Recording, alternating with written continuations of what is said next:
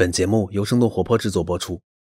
欢迎收听商业外讲，我是杨轩，让我们一起来向世界多问几个为什么。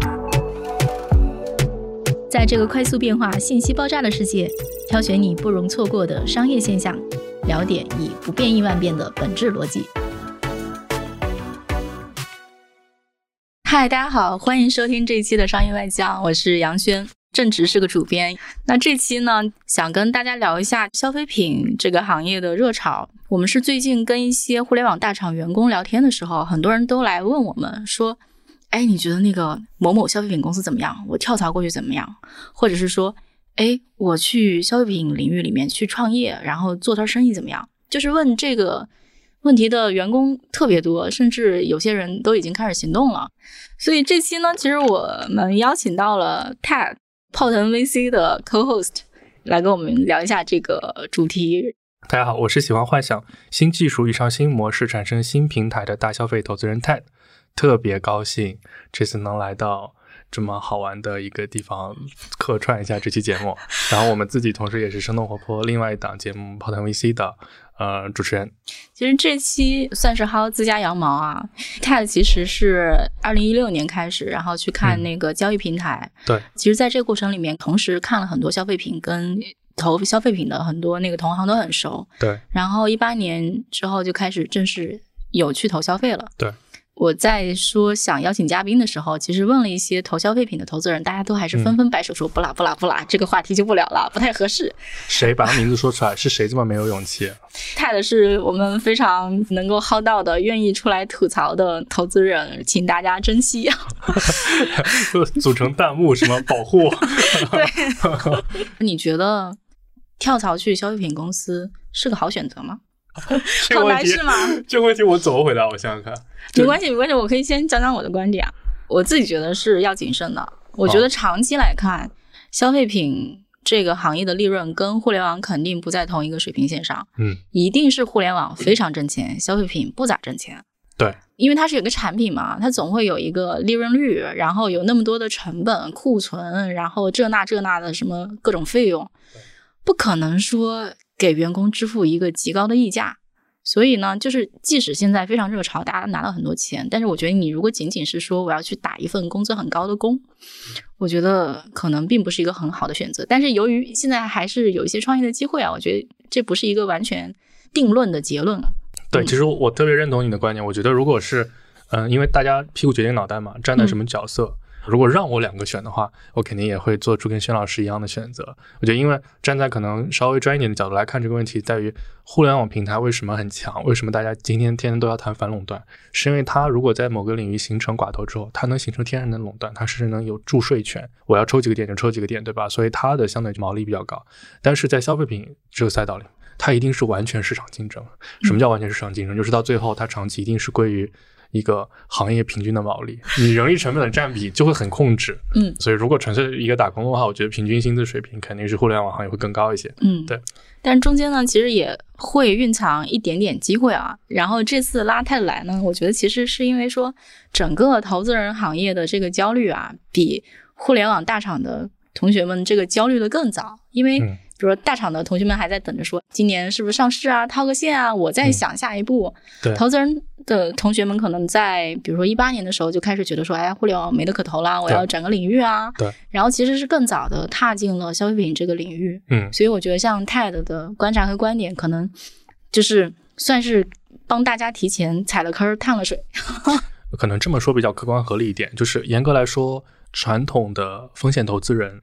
有很多的特定领域是不投的，嗯，就比如说我们每年可能在中小企业注册的，或者是比如我们在企查查、天眼查能看到的这小企业，可能是新注册的小企业、小微企业，可能是以百万级的，但是每年你怎么算拿到这个风险投资，甚至再广一点，拿到战投、拿到非自己注资的。投资的企业也可能只有万把家或者几万家这个体量，他们是很悬殊的。原因就在于风险投资人在很多类目是不投的，几个标签，比如说重资产的不投，比如说工厂这些肯定不投，对吧？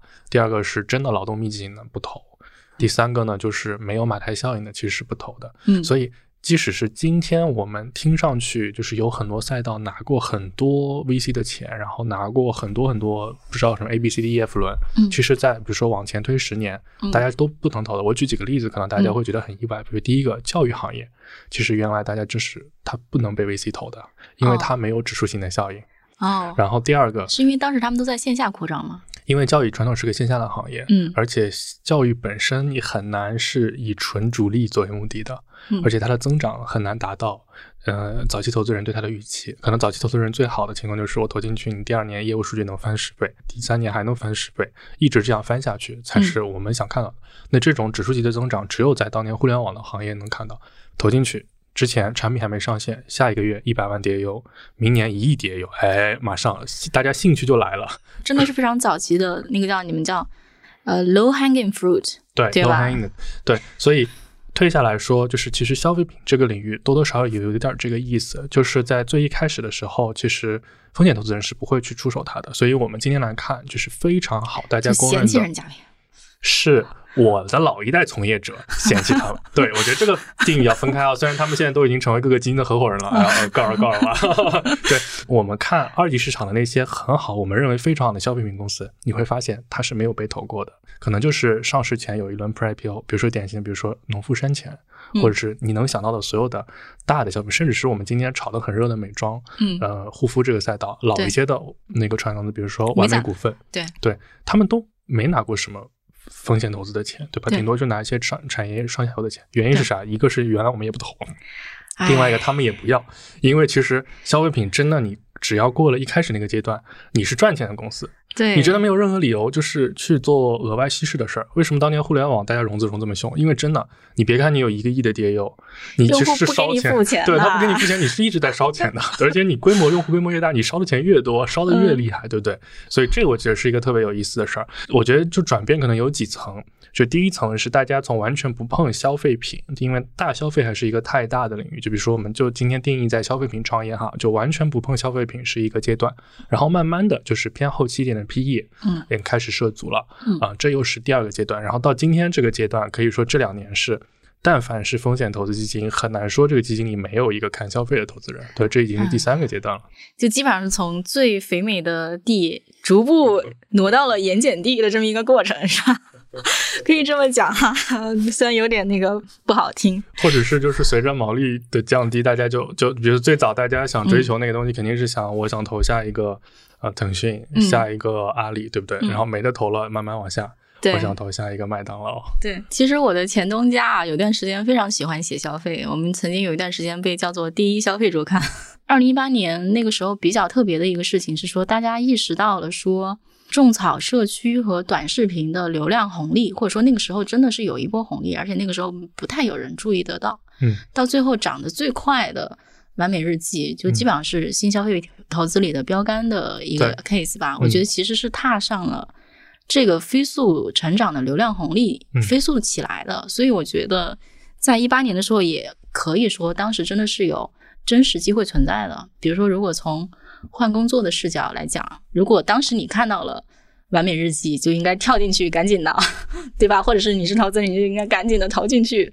我觉得那个一八年还是比较特别的一个年份吧。后来大家还马后炮回顾过，说那轮那个短视频红利最占便宜的就是美妆，因为你在视频里面马上画出来那个效果，马上就能看得见，对你立刻就下单了，嗯跟说你去卖一些什么其他的还不太一样，比如你卖一个护肤品，对 这个有没有效果不好说啊。对，大家可能还是信信赖那个老牌子和大牌子。完美日记、花西子或者美尚，对吧？也都是借着这个很好的机会出来的。其实我们回想近五年、近十年吧，基本上每一段时间，就是渠道都会发生一个变化，对对吧？我们像我们经历过多少，从电商，我们是这个平台型电商还是自营电商之争，到比如说五环外到底有没有电商价值，除了拼多多，再到最后，比如说我们看二手交易市场。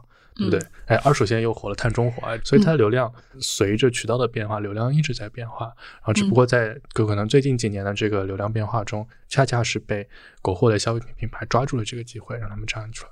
但是我觉得渐渐的，比如从一八年，然后有这种爆发式增长之后，创业的朋友们也看到了，然后投资人朋友们也都注意到了，然后这个赛道基本上是一九年其实就已经开始蛮热了，嗯如果我没有记错的话对，话。是的，没错。嗯，哎，我不知道你当时有什么体感吗？当时一个典型特点就是，我觉得可以稍微叠加一点，这个我们家丑可以外扬一点。嗯当时我觉得大部分的机构和投资人，就投呃基金和投资人的心态是这样的，就是我们多多少少意识到，就是互联网的红利期结束了，移动网互联网的时代过去了。嗯就是再没有几块钱一个获客成本，几十块钱一个获客成本都已经消失不见了。那个时候很夸张的，就是有一些在在线的交易平台，嗯一个单个获客都已经上万了，一万二、一万五，甚至都会出现这样的情况。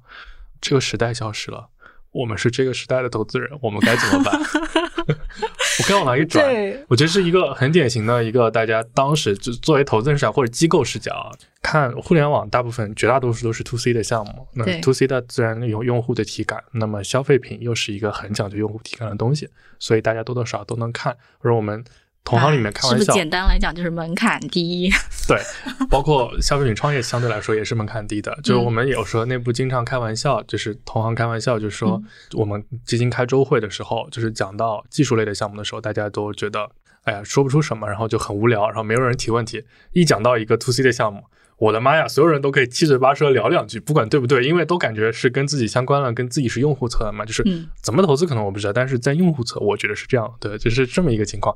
我们今天讲消费品，消费品能分成垂类，起码能分成服装、美妆、美食、个护、快消，什么一大堆可以往下列，母婴啊，什么东西宠物啊对吧？每一个赛道又可以再细分，所以一下把就业再就业给吸纳了，然后大家 就都挑自己感兴趣的去看，而且。刚开始投的时候，因为呃原来的老赛道的投资人，他都会形成一种默契，就是比如说我按什么样的估值或者按什么样的一个逻辑、嗯是这样的，超过这个区间呢，我觉得是不合理的。嗯对，在很多领域都是这样的。对，但是很多人涌进去时候就变了，嗯大家是按照过去投互联网公司的逻辑嗯在投消费品。互联网公司几个特点，第一个特点就是互联网赛道就是呃赢者通吃。嗯只有第一名，所以第一名值得被投无限的钱，值得被拱到无限高的估值，因为反正第一名以下全会死，或者客观讲，或第一和第二名会合并，第三名以下会全部死掉，所以我投下面是没有意义的。所以，比如说他们就把这个逻辑严格到消费品投资里面了，所以大家就会发现，刻舟求剑了是吗？对，就开始呃 这个话，这个话好的好的好的，嗯，然后、就是、没关系，反正我是行外人。啊，对对对，嗯嗯嗯，然后就是，所以大家会看到很多，特别是早期就前两年拿过投资的一些垂类的消费品公司，第一名的估值离奇的高，嗯比第二名高很多，嗯对吧？然后第二个特点是什么？第二个特点是可能互联网创业里面就是我花很多的钱去烧出来，但嗯烧出来之后。呃，互联网公司要么有留存，要么嗯有复购，对吧？对我可能会有一些东西积累下来，就对做再差的情况下，我是一个独立的 app 的产品，它这些用户起码是我的注册用户，对吧？对，然后呢，互联网公司里面就是，哎呀，那今天我开始投消费品了，没关系，我给你足够多的钱，你一定能战胜对手。所以开始啊，给他足够，就是远远超过他这个垂类要做的钱。比如说像有一些呃食品的领域，他可能一年这个赛道只能卖十个亿，嗯就是所有吃这个东西的人全买了，就只有十个亿。对那 VC 可能一开始很冲动，我给你做够多的钱，一定把用户烧出来。你比如说你是吃辣的，就这个东西只是一个辣的东西，它一年只有十个亿的 GMV，你说没关系，我可以让全天下不吃辣的人都吃辣。让所有人都吃螺蛳粉儿，这个哇，我发现哇，肖老师果然是敢讲啊！所以抱着过去的那些互联网的打法来投，然后过一段时间，有些是有效，有些是没效的，然后大家才发现、啊，原来是这样。所以刚开始那个时候真的很热。就是你刚刚其实讲的是说烧钱烧不出什么结果嘛？因为如果说我烧不出一个特别的品牌忠诚度的话，互联网会讲复购率嘛，嗯那我烧出钱就等于全都白烧了呀。这个领域的例子，其实大家多少有点体感。举一个更加恰当的例子，就是在生鲜领域，嗯我们会发现，比如说可能大家的爸爸妈妈、爷爷奶奶，嗯，每天早晨去菜市场排队或者去挑挑挑拣拣，嗯，对不对？他们是很有经验的。这个葱、这个蒜、这款白菜，对吧？一般是多少钱买的？今天嗯如果它能便宜，我一定会买。嗯如果它比我心里的价位高，我是不会买的。嗯所以大家会发现，当年生鲜电商一个很大的问题就是，只要我补贴，大家都在我平台买；嗯只要我不补贴，我都回到原来的传统线下渠道去了。对然后在消费品多多少少也有点类似，这个领域在哪里呢？就是我们在互联网的时代，我烧用户、烧获客，它的留存不能说高或者低，它是我可以被预估的。嗯比如说我这一款 app 的长留存就是。百分之十三，九十天或者月长流是这样，我的次日留存就是比如说百分之五十，只要能过这个坎儿，我能一直投下去。但是消费品真的很难，因为你有的时候你拿 OI，它还有一个很大的变量是价格。特别是前两年特别流行的，就是拿过很多 VC 钱的消费品，会想上一些很超头部的直播达人的直播间，卖的条件就是全网最低价，或者是很夸张的补贴。哎，就是薇娅李佳琦呗，你直说嘛。哎，要死要死！没有，真的，我们 这个我们全部都做过选题的，我们很知道，就是说你一定是最低价的，而且薇娅跟李佳琦他们会相互 PK，就是说如果对家比我便宜，你不要上我这儿来。对，然后都是一些排他的独家。那你上过会发现，这个商品可能它正常就是该卖一百块的，你为了上他直播间或者为了做短期刺激，你卖他八十块，那一定有很多人去买，对不对？但是问题买完这些人他是你品牌的用户吗？就真实用户他肯定不是。那这就是产生了一个很大的问题，你这些钱就白烧了。补贴用户了，被人家薅羊毛了，就像 O2O 的那个年代，大家领各种券，对，然后上门美甲一块一，对吧？然后洗车五毛，对吧？那你享受到这个服务，帮你平台刷了 GMV，但是没什么东西留下来。那互联网平台还可以通过这个 GMV 去把这个估值拱高，然后大家直接让它烧钱嘛，烧成第一名。但是消费品最后肯定是烧个寂寞嘛。就是中间有一些那个新消费品创业的公司，我自己是还蛮喜欢他们产品的。嗯，比如他可能真的是有一个以前没被满足的需求，他们去满足了。比如说无钢圈内衣，或者是说比 Lululemon 价钱低一半，但是同样好穿、同样塑形的瑜伽裤之类的。嗯，就是他们这个真的是产品有创新，而且中间可能还有一些是有小的技术创新的。嗯，比如说。当真无线蓝牙这个技术出来的时候，这个市场立刻就爆了，所有人都想要那个产品。呃，这家公司长远价值我不知道啊，但是那个产品当时一定是大卖。但是有个问题，大家也都不傻呀，很快就会追上来，对不对？包括有些大品牌也会追上来，对不对？我觉得投资人面临的第一个困难就是，他也很喜欢从自己熟悉的领域去下手，但是通常你熟悉的领域和这个领域真的迎来结构性的机会是两回事儿。按照兴趣来投很难成功。然后第二个的话，就是我们刚刚这两到产能的问题。你想，真的无线蓝牙耳机爆发之后，其实有新的无线蓝牙耳机品牌出来吗？其实很少有真的。如果拉到上市维度，是一家没有的。对。但是什么公司在 A 股表现特别好？维尔、戈尔那些做芯片的，或者真的有底层技术的，或者是短期内应用需求的被开发出来，短期内产能是不是一下有瓶颈？啊，还有斯摩尔这种，对他们一下子就就爆起来，对不对？所以我觉得这个事情确实是要从很多角度去考虑的。其实就是说，这个时候呢，可能也许不应该去消费品公司，对吧？应该去戈尔声学，或者说去斯摩尔，对吗？挺好的。这就要要求信息对称的更加厉害了，对。如果你能。都已经找到这种的话，我觉得对，那就是非常厉害，那一定会成功的。如果是按照 这样的方式找工作，我觉得一定是能成功的，你一定会征服你的面试官。对，呃，不过也许也不用找工作，买买他们的股票也挺好的。哇，一劳永逸了，一劳永逸。资本的视角啊，不能政治不太正确。而且我觉得这中间就是渐渐的市场还有一个变化在发生啊。比如说像完美日记，他们最开始去抓到那个流量红利的时候，流量真的很便宜，但渐渐的这个价格就上来了。我觉得对所有就是进场的人是一个叠加的不利信号。中间有一个很有趣的事情，就有一次刚好一个什么事儿，然后呢听江南春举了一个例子，他具体行业我就不说了，他就会说他比较看好 A 品牌，比较不看好 B 品牌，说为什么呢？因为 B 品牌从电商领域开始做的。而且当年也是吃到了流量红利，但是在做的过程中，B 平台其实它的定价是比较低的，它毛利也比较低，它的流量红利就渐渐被消耗掉。它价钱拉到正常水平之后，它整个的价格体系没有办法支撑说我投那么贵的广告了。嗯，这其实是一个挺要命的问题。那其实对这一波新消费品公司来讲，我觉得他们也面临同样的问题。这个问题非常好，就是谈每一个品类它的成本结构。其实因人而异的，比如说我们一讲到电子消费品，默认它的毛利会低一些；讲到美妆、嗯，个护彩妆类的，那默认它的毛利就是高。对吧？百分之八十，这是很吓人的一件事情。但是说回来说，就是你最后看，就是那种我们耳熟能详的一些大品牌，它一定是有一个起码能打底的一个毛利空间，大概率是百分之五十。这么来说吧，你会发现很多领域里面，就像包括当年网易严选做了很多类似的事儿，包括淘宝也做很多类似，就是我直接连接工厂的产能，把工厂的货卖出来，是不是逻辑上最便宜，对不对？他们应该做的很大。这个有电商有个术语叫白牌货，对。但你发现白牌只有在一些特定类目，比如说服装或者一些类目才做得好，在大部分形成了品牌的类目里面都做得不好。你发现就真正成立的品牌，它除了成本就是 BOM 成本出厂价之外，它就是叠加了百分之五十的产品毛利，嗯，可能更高。它卖给你消费者，你还是可以买单的。我觉得这在某种意义上才是真的，就是把品牌做出来了，而不是说大家只是听过你的名字，但是大家就是在买你东西的时候，你其实并没有留足那一部分的毛利。我觉得这就是一个很痛苦的事情。这个演化到今年就会更加的明显了。嗯，呃，我记得有个数据，好像是说，二零一九年拿到投资的新消费品牌大概有两百多个 case 吧，今年上半年好像就冲到了三百个。嗯，所以就是说这个特别的热和特别的火，今年的坑儿就更大了。刚刚开始呢，我觉得还没开始讲坑了，还没有一百多个了，对，才讲了两三个了。今年你会觉得说比较大的坑，有什么特别值得讲的吗？我觉得消费品创业者更加会面临的一个情况就是，当弹药没有了，哦，你品牌还没建立起来，呃，你怎么办？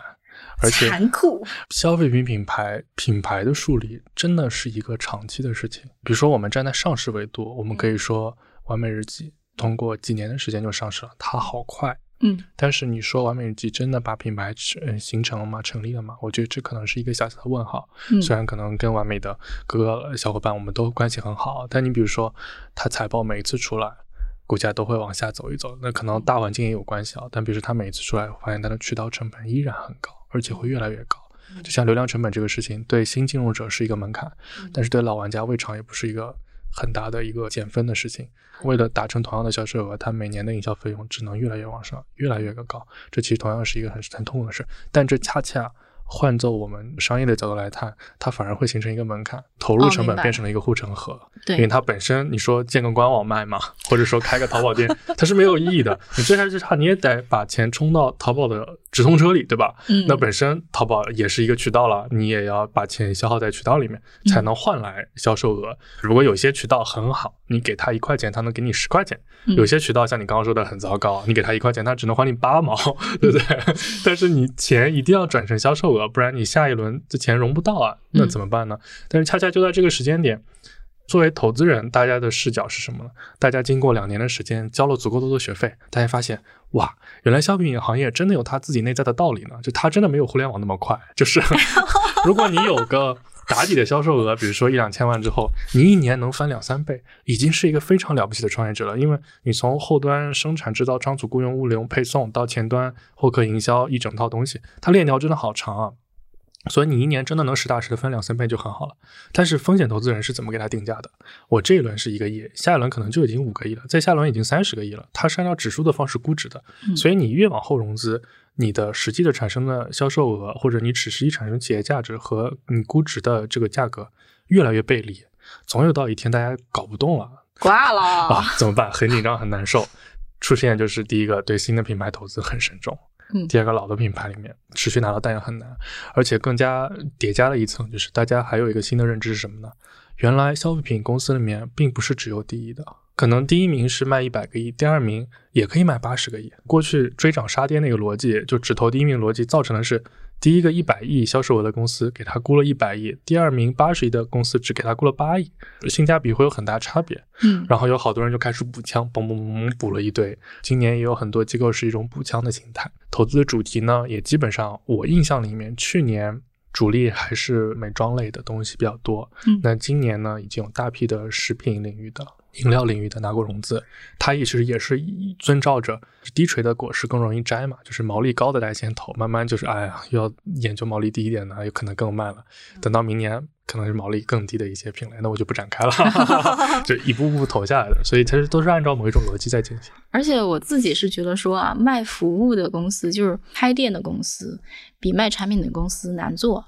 但是今年大家也去投餐饮了。昨天刚有一个投资人跟我说说，哎呀，说我们现在内卷到不行。我说啊，怎么回事？他说，最开始我去看咖啡店的时候，一家店一千万美金，我觉得好贵。然后后来发现面店一亿人民币一家店，我顿时觉得咖啡店还可以了。我就接了一句说，那你不觉得说你应该这个时候不要做投资了，自己去创业，骗一笔投资人的钱不好吗？哥们儿脸色就不好了。就是大概是觉得说我这个鼓励很没有道德，太太直接了一点。对对对。其实你刚刚提到那个点特别有意思一点，就是我们想奈雪茶上市了，对吧？然后马上那个蜜雪冰城也要上，然后我们可以喜茶也可以看。就线下业态到底怎么估值，怎么去看这个东西？因为确实像你说的，为什么产品比服务好做，或者是大家愿意先出手的原因，是因为产品再怎么样，它也是一个标品，对，它是个工业品，它生产后端逻辑上。不会存在起量的一个规模化的一个问题，它前端交付也不存在，收货就可以了。但你服务型公司，你怎么规模化？嗯，规模化是一个很大很大的问题，而且。餐饮类的公司，它特别就是一个众口难调的问题。我没有听说过哪家店可以无限扩张下去的，就是强如那么几家国际品牌，对吧？但它的门店的开张和关张也是像潮汐一样，随着每年经济形势或者一个消费观念是在持续的变化的。我也没听过哪个店只开不关的，对吧？对，即使强如海底捞，在一段时间内比小米的市值还要高，对不对？单店也能给出一个很合理的，它大概一年能产出是多少，然后每个怎么样，然后包括它店长是怎么样，通过什么方式记忆起来，对吧？这是一个超级重运营的事儿，超级超级超级重。其实我觉得呢，如果真的是一个有良心的创业者啊，当拿到投资人的钱之后，应该会问自己一个问题，就是说我拿到这些钱，我烧完这些钱，我能烧出一个什么样的结果？我最后能不能交代，对吧？我觉得这是一个很大的问题。我觉得这可能也是一年好几百个。项目，然后每个赛道可能都有几十个项目，不可能一个赛道里面能够存活几十个品牌嘛？还你你还得算上老品牌，对不对？一定会有一些 没有办法交代的。就是我们在开头提出的疑问，就是说要不要跳槽到消费品行业里？对。另一个疑问是说，哎，要不要去消费品行业里创业，或者说当一个联创，或者说当一个早期团队拿期权的重要的成员？对，我觉得其实这是两个不太一样的问题。其实我觉得第二个可能还是有一些，如果你想人生更有趣一点，或者是说，嗯，可能还是有一些机会的。如果下定决心愿意去创业公司的话，那我觉得最近风头正劲的一些赛道，比如说芯片、消费品，那肯定是相比其他的创业公司更值得去的。前提是如果你经验背景符合的话，对吧？如果是针对创业者、联创、高管类的加入创业公司，那就是有另外一层命题了。消费品是个很大的赛道嘛，如果去细分去看，你会觉得说有你更看好的和有你更不看好的细分赛道吗？多多少有点因人而异，就这个问题没法一概回答，就是在于我们得先回想一下，就是为什么最近消费品除了投资人给它加热之外，到底有什么原因是真的让它成功的？嗯，我自己的角度，我会觉得其实真的有底层原因的。可能就是谈国民收入什么太长期，那就举一个小例子，我觉得就是我们这一代新的年轻消费者，他们过去大家买东西的消费习惯和品牌认知真的不一样，需求不一样，真的不一样。我们这代人或者再小一代的人，真的是没有国际大牌的那种。仰视感是祛魅的，自然呢，就是真的有很多的国产品牌会替代国际大牌也好，或者是补足品类空白也好，它不真的不像过去。过去中国的品牌怎么能成，都很像做白牌，极致性价比，只有这样来成功。但我们今天看，在服装领域有各种各样的潮牌，在美妆领域，我们也愿意支付高溢价，所以我觉得这是一个底层需求。所以如果让我选的话，我觉得我可能举不出某一个行业的例子，但我觉得第一道因素一定是，就旧不如新，嗯，就是新一定是好的。嗯，所以如果选的话，第一层肯定是这个品类最好是原来没有的，或者原来特别小众的。比如说刚刚轩老师提到的螺蛳粉，就是罗李子柒用某一种办法，使得螺蛳粉 这个大家原来没听说过，或者不是一个全国范围内很耳熟能详。今天一说起来，品类打出来了，是个新东西。嗯，而且最理想的状态就是这个新品类里面，最好在一段时间内只有你这一个品牌。所以你会建立起一个很厉害的东西，就是大家想到这个品类，就会想到你这个品牌；想到你这个品牌，就会想到你这个品类。哇，那真的太厉害了！所以你会伴随着这个品类被大家认知的过程中，你的品牌也会变得很大。对对，所以这是所谓的新，这个就是我觉得我们作为投资人是最喜欢的，就这个品类。对，因为消费品它绝对的大小一定不会特别大嘛，但如果这一百亿、两百亿的市场你能完全守住，那就特别牛了。然后第二点就是，它是有很强的国产替代的效能在里面的这些垂类。我觉得是很有机会的。我自己是觉得说呢，如果能够符合几个条件，然后这个产业就会特别好。举个例子，之前的电子烟，比如说刚需，对吧？大家反复复购，价格也很高，从一线城市到五线城市，全部都抽这玩意儿，都可能抽。我觉得这行业特别好。还有一些可能类似，比如说奶粉，可能也是这样。一线城市是一个携带性发力的行业。一线城市到五线城市全要喝，对吧？复购也很高，然后利润也很高之类的。但是呢，我觉得也不能完全就用这几个维度去看啊。其实这几个维度是我们看这个品类好不好的。对。但是它不一定是就是在这个领域创业能成功的，因为你想做电商，大家最好就是你客单价越高越好。嗯，然后你用户人群越大越好，最好 上至九十九，下至刚会走都得用，对吧？然后最好也不分男女，最好不分城市领域，最好它又复购贼高，就是每天都要用，哎，这就是电商最喜欢的东西。但这些领域里面大概率都已经是打了几十年甚至几百年的，比如说这一想到这个是上九十九都是都用的。不分男女，不分城市的，什么东西大米海富够高哎，对不对？大米，对吧？或者是某一种耗材，对，那它一定是原来可能它可能竞争可能过一过一些。如果今天真的有一个东西，就像你刚刚说的，在电子烟还没被禁之前。大家发现这种新品类，对吧？完全叠加了，那就真的是特别厉害。所以你看，跟它相关的奶粉，但奶粉这个品类，它的生命周期不长，就几年哈。对，相对来说，但它也是足够大的一个品类。对，而且奶粉这个品类还有某一个特点是，它其实强营销固然重要，但是它跟商业供应链其实蛮蛮相关的。对对，所以它有可能被商业供应链反应控制。这个领域可能在美瞳这个领域，可能多少也有点类似的情况。就代工厂或者说供应商的。议价权或者话语权其实比品牌方更强。某些特殊的原因，或者再举个例子，比如说像玉石类的珠宝类，比如说和田玉，嗯，可能全国就那么几个地方，产地，对，人家上游都已经集中在一起，上游直接做直播了。连怎么挖和田玉都给你拍下来了，都给你直播了。你看，我们又讲到一个很有趣的话题，就是关于找工作。你要学会在这个产业链上捋一遍，对不对？看看这个产业链上哪一环议价能力最强哈。我们有时候投资人也会做这个事情，就是在有一段时间，我们特别流行用招聘软件哦，看这个创业公司招聘的需求。一定是真实的嘛，或者大部分是真实的，很少有人招着玩儿，对不对？对。所以举个例子啊，就是我们随便这样话，比如一个月招三十个人，差不多可能 BP 上或者是听 CEO 讲，差不多的他一个竞品，人家一个月可能招五十个人，那是不是就说明你们其实经营模式可能就有点不一样？嗯。或者比如说你在招聘的过程中，平均薪资其实一个最好能看到大家对这个到底是怎么回事儿，对吧？然后很多事情，对对对，甚至一看就经常能看到自跳的平均薪资就是比别家高，毕竟是一个超过十万人的互联网大厂啊。对，所以就想劝一下自跳想要跳槽的朋友谨慎啊。我也是跑过实业的，我发现这个实业啊，真的是，举个例子吧，比如说沃尔玛。全世界最牛逼的零售商，我记得去沃尔玛的，比如说某一年的年会，然后他发给大家的伴手礼是什么呢？我从来没有见过那么大、那么厚的充电宝，真的此生未见。然后呢？一看只有五五千毫安是吧？对，一看只有五千毫安，我都震惊了。我心想，这是他们十年前的库存。对对，十年前的库存什么？对吧？非常非常省钱，这个真的是做实业。包括有很多小地方，比如说你原来是每个月五号拿工资的，去了新的实业公司，发现每个月十五号才能拿到工资的，里外里又差了十天。这是被行业属性所决定的。不能否认，有些消费品公司真的很快，所以它可能看上去像互联网公司一些。特别是很多现在消费品的创业者、创业团队也是从互联网公司出来的，但实际上你究其行业属性。还是两种公司，所以到最后它一定是对成本结构考量是不太一样的。一种是毛利极其敏感，一种是没那么敏感。对，可不咋地。假如说还是有朋友立志要进入消费品行业，或者说去消费品行业创业，嗯，你会觉得说有哪几类背景的同学可能是比较适合去干这个事儿呢？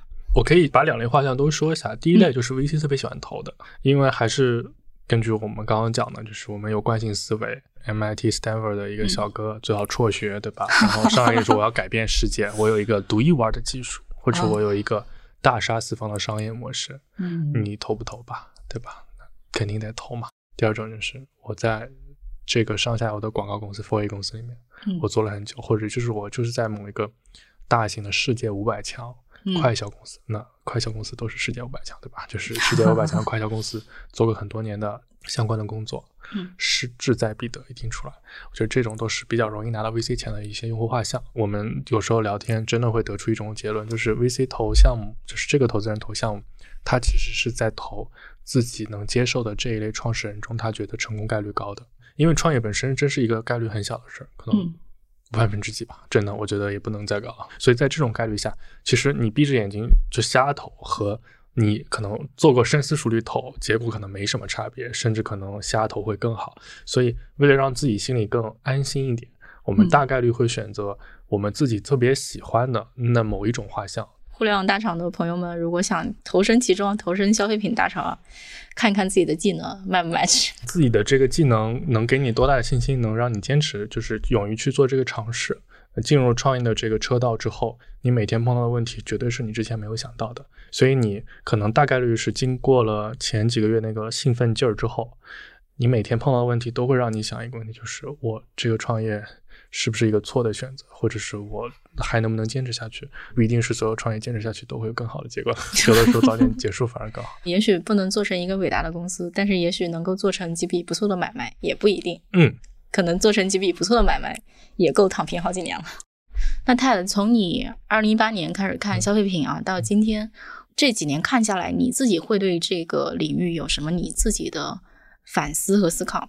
在一八年之前，我还是以投渠道、以投平台为主的，所以在那个时候了解过很多消费品创业，但是确实没有想过会真的专门去投这些领域。那到一八年后，我感官又会不一样。我自己总体来说呢，我会觉得有几点啊。第一个，我会觉得这是一个很有趣的周期，但是这个周期远远没有到结束的时候。嗯就是我们今天看到很多，比如说 VC 有犹豫了，不投消费品了，或者怎么样。其实它很多时候不像是，比如说我们过去看 VR、AI 这个行业，或者是区块链这个行业，从很相信到很不相信，从闭着眼睛投到不投。而消费品这个行业呢，它一定跟价格有关。比如说一年能卖一个亿的消费品，嗯我如果报十个亿，很多基金会望而却步的。嗯如果我今天报一千万估值，你看大家投不投？肯定闭着眼睛投嘛。我今天就马上能拍，从自己银行卡里掏钱出来投。所以我觉得消费品相对来说，它还是一个有迹可循、比较容易在快速做出判断的，而且它远远没有到结束的时候。过去有点过热了，我们嗯今天稍微让它冷一冷，但是它远远没有到结冰。好的案子还是在不断涌现出来。说的更直接一点，就是消费品是一个很大的类目，在每一个消费品垂类影响去年的美妆，今年的美食，明年的宠物和母婴，对吧？这个超大的赛道里面会有轮番的小赛道会出现的，嗯，而且会有持续的新需求出现，我觉得。直到我们把所有的国际品牌都国产化了一遍。我觉得那真的是一个很长的周期，它没有那么快。嗯第二个，我觉得就是消费这个赛道，说到底，它还是一个足够大的巨型的，然后能出大公司的一个赛道。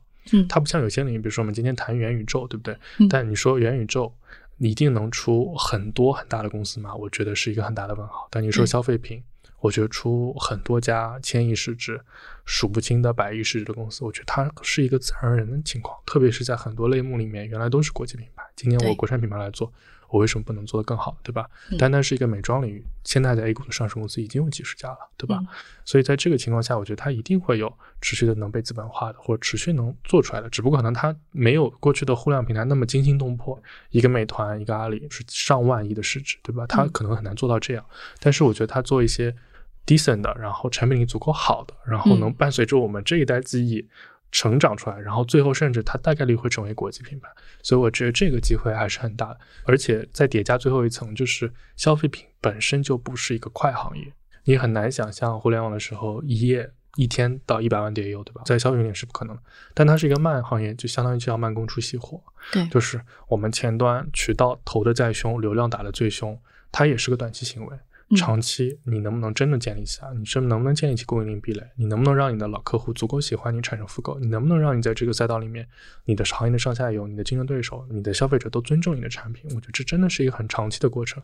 所以好处也是消费品公司，你但凡能建立起国民认知度，你也很难死掉。百足之虫，死而不僵。就很多时候，可能好多品牌好多年已经不咋经营了，但是它嗯甚至卖卖贴牌都能卖段时间。为什么？它其实就是在把自己的商誉做一个变现。所以我觉得消费品它是一个慢行业，所以在其中呢，创业者也好，从业者也好，甚至投资人也好，都可以慢一点、耐心一点，我觉得一定没问题的。比如说短期内很多投资人不投，我觉得在某种意义上反而是个好事儿。嗯，这样的话，你就可以反思一下，为什么我做一家消费品创业公司竟然是亏钱的？以及就是说，虽然一亿人民币一家的面店，投资人民币挣钱，但是这个面店可以自己持续挣钱。对啊，不管你一家店是一千万还是一亿的估值，嗯，如果你这个面店是一直能赚钱的，嗯，你顶多就是让投资人不能退出好了。对对，对这个社会又没有什么影响，对你的员工也是负责的，对你的消费者也是负责的，对吧？最糟糕的情况就是创业者也是按过去互联网思维的创业者在做，最后搞成不管你是一千万一家面店还是一个亿一家面店，你这面店一个月要亏几十万，就关门了。这也不是天方夜谭，好多消费品创业公司确实你算到最后不一定是赚钱的，就嗯特别是月薪的、月流量型打法的，就是这样。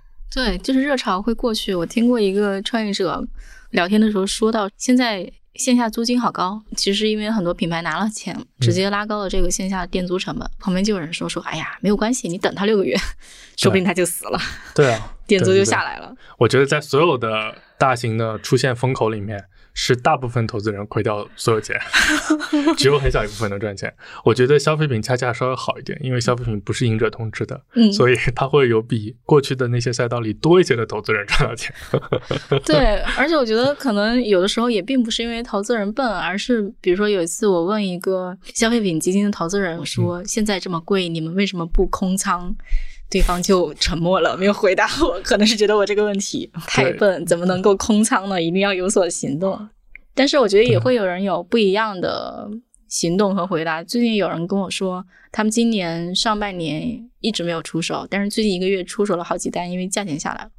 其实严格来说，我觉得呃这几年也是资产定价对行业规则大家重新洗牌或者重新定义的这么一个阶段。早两年，如果某一家基金是因为某个项目便宜而投资，大家都会觉得哇。你在说什么？就是嗯怎么会有这样的投资逻辑？但是今天确实，我们刚刚讲过，就比如说第一、第二名行业的第二名，估值极其离谱的偏差，对不对？嗯或者是在这个赛道里面，就是有一些皮下自建。那我觉得大家都会重新调整，或者再换一句话，就是稍微往底层延伸一点。为什么？就是最近的，我不知道大家有没有体感，就是我们的风口产生和消退的也越快。就是比如说像消费一阵风，按理说只像过去啊，O2O 起码要搞个三五年，对吧？嗯，两年不到，现在大家就好像从极盛转到极衰，是为什么？我觉得这也是因为投资行业，因为从业者可能又下降了，就变少了一些，然后大家的回音效应就传话就传得越快。简单说，越快能形成共识了。就是原来比如说这个赛道五百家机构，大家都投了某一家公司，然后大家说，哎，你觉得是这样的，我觉得是这样，对吧？你觉得我刻舟求剑，我还觉得你不对呢，你没有你没有方法论呢，对，对吧？还觉得你眼光老呢。对啊，你没有用进化的眼光来看这个事情嘛？过去因为时间久，然后行业也混杂，然后也多，所以大家可能形成共识很长时间。但今天可能，比如说真的好的一些机构，可能数量就变得很少了。在这个领域，这是然后某一个垂类形成共识很快，可能三个月之后，大家董事会上一讨论，哦，原来不能这样搞。然后很快就形成，哎，别出手了，对，然后很快就形成共识，这也是最近风口越来越快的一个原因。嗯嗯，比如说你自己的亲身感受，现在投消费品的投资人们有转向了吗？嗯，是这样的，就是因为消费品大家都会有一些体感认知，所以多多少少可能都会试着去投一些。嗯但是其实这就像绝大多数的红海的或者完全竞争的创业领域也是一样的，嗯这个地方入门门槛低，但是嗯想要成功的难度却很高。嗯就像很多 to B 技术类的创业，它的入门门槛很高，但是你想做一个小成功，相对来说难度反而比完全竞争的稍微会小一些。所以在这个类目里面，我想很多的从业的小伙伴他是试着尝试一下的心态，但会发现从项目的交出的答卷上来看，一年三轮、一年五轮的项目明显是很少的。然后从业务实际的数据来看，一年十倍、两年一百倍的项目也是很少的。所以在这种下来，我觉得大家也会慢慢的这个烧就退下来了，那就会用一种更理智的办法去看待这个赛道的投资，那势必就是大家的绝对的投资数量会下降。所以轩老师，毕竟从业这么多年，又看了这么多赛道起起伏伏，嗯，你觉得对消费品现在这么一个国货热潮，什么样的小伙伴比较适合就是跳下来在这里面从业呢？比较总括性的答案可能是第一个，就是说，尤其是互联网大厂的朋友们，不要想着说这个跟我以前追的热潮一样，对吧？嗯我追上这个热潮，我去赶一个这个上市公司，我就又能财务自由。嗯这个事儿呢，除非那个公司特别好，不然的话，我我会觉得说这个行业不是一个特别暴利的行业，然后没有自由没那么容易。对，肯定是没有互联网公司那么容易，行业的薪资水平也不会像互联网行业那么高。它如果真的那么高，说明这公司经营有问题。讲真的，嗯，对吧或者它是一个很短期的行为，它没办法持久。对，然后再就是说，看你自己的兴趣和匹配度。比如说，如果我们把时间倒回到上世纪九十年代，你看所有的这种大外企里面，消费品大外企还是一个非常好的就业选择。炙手可热。对它业务非常的稳定，对吧？嗯开的薪酬也还凑合。对，当然也是一种职业选择，就看自己的兴趣了。然后也可以做的时间非常长。嗯但是我就还是建议说，不要脑子一热吧，就觉得说这也是一个风口啊，追上去。就很难，因为到求职这个层面，想要追上风口还是比较难的。因为都到求职的这个层面之后，可能前面已经好多轮已经过去了，对吧？如果嗯投资人都没有追上这个风口，求职怎么能追上这个风口呢？我也没有太，我也没有想 想太明白。对，但是如果能很好的在面试的时候反面你的面试官，看看他这个公司到底行不行呢？我觉得也可能是一个办法。里面肯定还是会有一些不错的公司，比如说我们刚才说，顺着价值链捋一下，发现哪一环特别厉害，对吧？嗯你可能真的是一个很不错的公司。还有就是说，我会觉得说，有些公司像泰德刚才讲到了，说这中间未来一定会出现一些千亿大公司，嗯然后这些公司它可能会变成一个国际化品牌。如果你去寻找，你去看那些，比如说志向更远大、对发展前景更好的公司，看起来它作为一家创业公司，好像年头已经有好几年了。也许在它整个生命周期里面，这只是一个开始，也不错。其实没关系，对消费品公司可能五年也只不过刚刚开始而已。对。好的，我们能给出的建议也就只能到这里了。那啊没给建议，今天 纯闲聊，聊得很开心。对对对，然后自己的人生自己负责。